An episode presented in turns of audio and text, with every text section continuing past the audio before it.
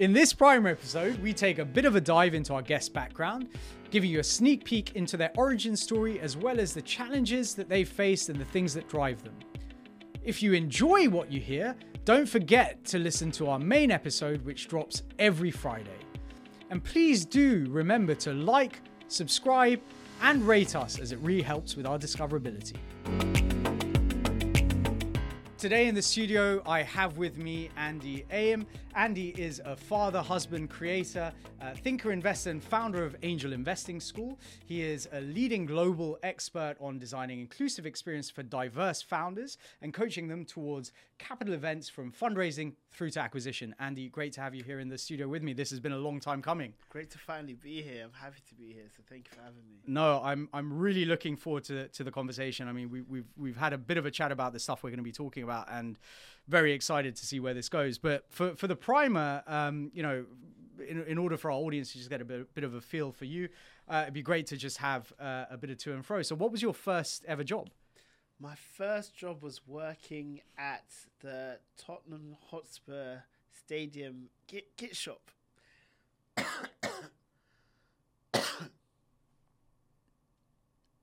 about that. That's okay. you always redo that. no, no, go All for right. it, man. So um, yeah, I worked at the Tottenham Hotspur Stadium kit shop, which was like a five minute walk from my house. Nice. So I used to be on a cashier there on a on a match day, then then watch the match from from from inside the stadium. I mean, that's going to be pretty hectic. I'm sure you got a lot of stories from that. But um, what did you do before launching Angel Investment School? Investing School, sorry. So before on- launching the Angel Investing School, um, I had a, I had a, a journey and a career, I guess, from management consulting in, initially, which taught me about how businesses fit together, like what does strategy do, what does marketing do, what does finance do, and HR. And I loved just learning around like how businesses really fit together.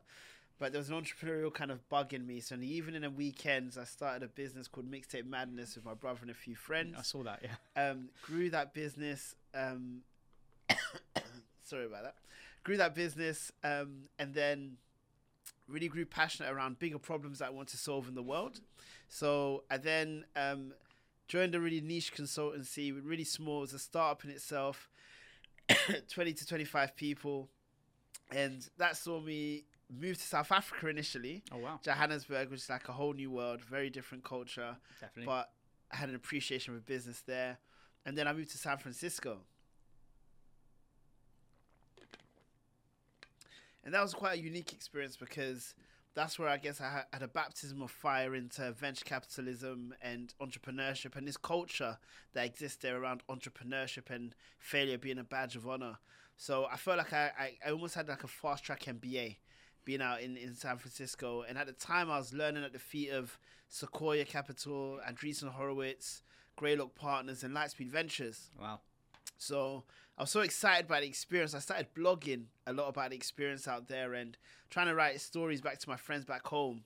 Because as you know, in venture, there's a lot of jargon, which can sometimes even be a barrier to entry for people. So I was trying to write blogs in a way that I know my friends would understand exactly what I'm experiencing around startups, validating your ideas, like you know how to innovate how to build teams product management and user experience all of these basic concepts in this small tech bubble which exists in the world makes a ton of sense but actually the majority of the world had no idea what we're talking about And we're So gonna that's talk- kind of start of that journey Yeah, we're going to talk a lot about that, I think, in the main podcast. Um, and what from there triggered your move into kind of the investing side?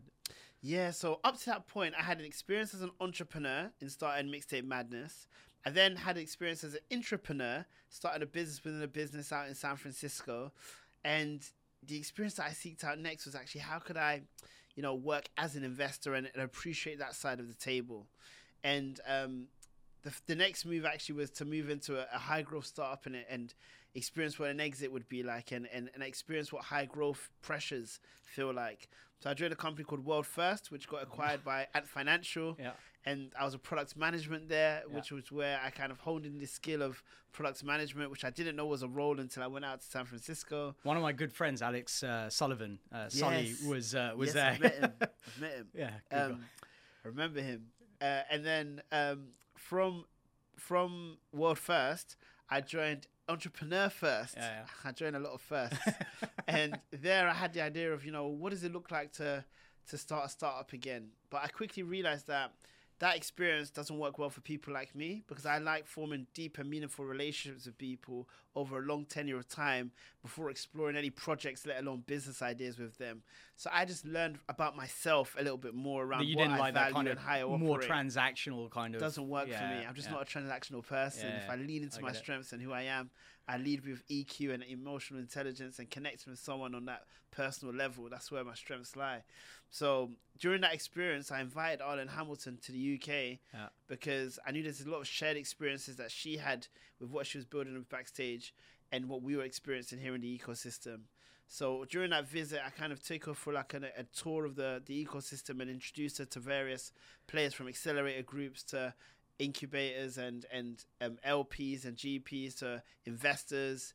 And then we had a public event at Balderton around like diversity and tech and investing in technology in, in diverse founders. Packed, full house, totally sold out.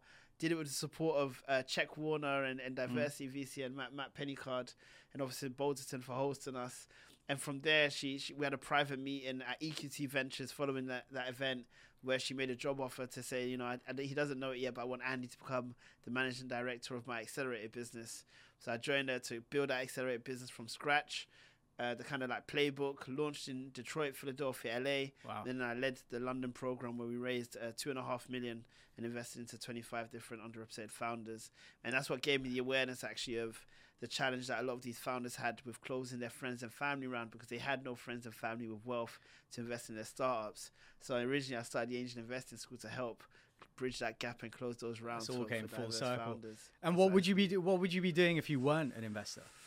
If I wasn't an investor today, I would probably just be a builder. You know, I love I love products management. I love building products. Um, I'm not romantic about being the entrepreneur. I'm more romantic about the problem that I'm solving. So I Mm. don't mind working in unison with others that are solving that problem, or or creating space to solve that problem if it doesn't exist today. Yeah, yeah. I mean, so much of what you said resonated, and again, I think like we're going to talk about backstage and a little bit of uh, kind of some of the structural problems that, that that that are prevalent, and that you know I'm sure that you would have experienced as well working with Arlan. Um, but um, in terms of the angel investing school, who, who is it for? What does it cover? What are the you know how long does it last? What are the what are the key kind of takeaways you you, you, you think people get from it? Sure. So the Angel Investing School has been set up essentially to empower and train and provide community to people from all backgrounds, including non-traditional backgrounds. Whether you're a teacher or a property investor or a management consultant, all people are welcome to learn about how to put their money to good use, uh, have an impact, and invest into startups.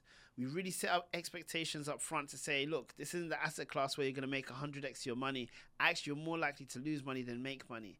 And I think because of that authenticity that we have around our connection with our customers, they appreciate and trust us to take them on a journey then to learn about venture, learn about startups, and learn about what it means to support an entrepreneur. Mm. And I know we're going to touch on some of the barriers that exist later, but that's the journey that we take a lot of our, our, our customers on through our public programs, our live courses that run every April and September, mm-hmm. and then our membership, which is ongoing content, pre-recorded, and, and community sessions with, with that cohort. Yeah, I mean, I think it's a, it's amazing, and as you say, we're going to talk more about it. But I, I think you know the fundamental problem is that many people th- think that they cannot be angel investors because you know because they either don't have sufficient capital or in their head sufficient capital, or they don't know where to find startups, or they don't know how to think about startups, right? And I think you know the, these are all things that you know especially in today's kind of era as we see the explosion of, of businesses certainly uh, you know post generative ai post the kind of slump that's been happening um, the opportunities are immense right? Um, and and so if you were to think about three ventures that you're really excited about or really proud of having supported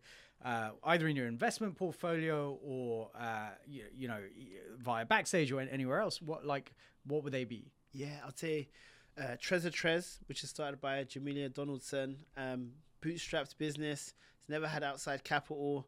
She's built a seven-figure business off just really leaning into community and creating discovery boxes for hair products that retail actually probably for about hundred pounds or hundred fifty pounds, Wow. but has a monthly subscription for around thirty pounds to get access to these amazing products. And she's really leaned into focusing on like actually what does sisterhood look like what does community look like and how can i continuously solve problems based on the needs of these customers and her customers feel heard by her and the products that she provides. Mm. And she built a culture within her com- company that's really inspiring for me because i can see that people that have joined that company are mission aligned and Yeah. really align on the difference they're making in the world of the products that they're, they're producing and the experiences that they provide. And they had a really awesome pop up in Birmingham called um, Seven Sisters, which was Oh, right nice. next to Five Guys. They literally had Uber Eats people coming into the door asking, are they the right place to pick up products? but it's those innovative, really creative, grassroots experiences that really form community. And I think a lot of big businesses struggle with that, which is why they work with smaller businesses like a Trez a Trez. I'm not an investor in the business, but it's a business that I support. And I think it's important to share that because actually the majority of the businesses I support, I'm not an You're not an investor, investor. Got it. in. And I think that speaks to to what it means to be really ingrained in the community and really care at the level of really supporting the ecosystem because the rising tide lifts all ships. Got it.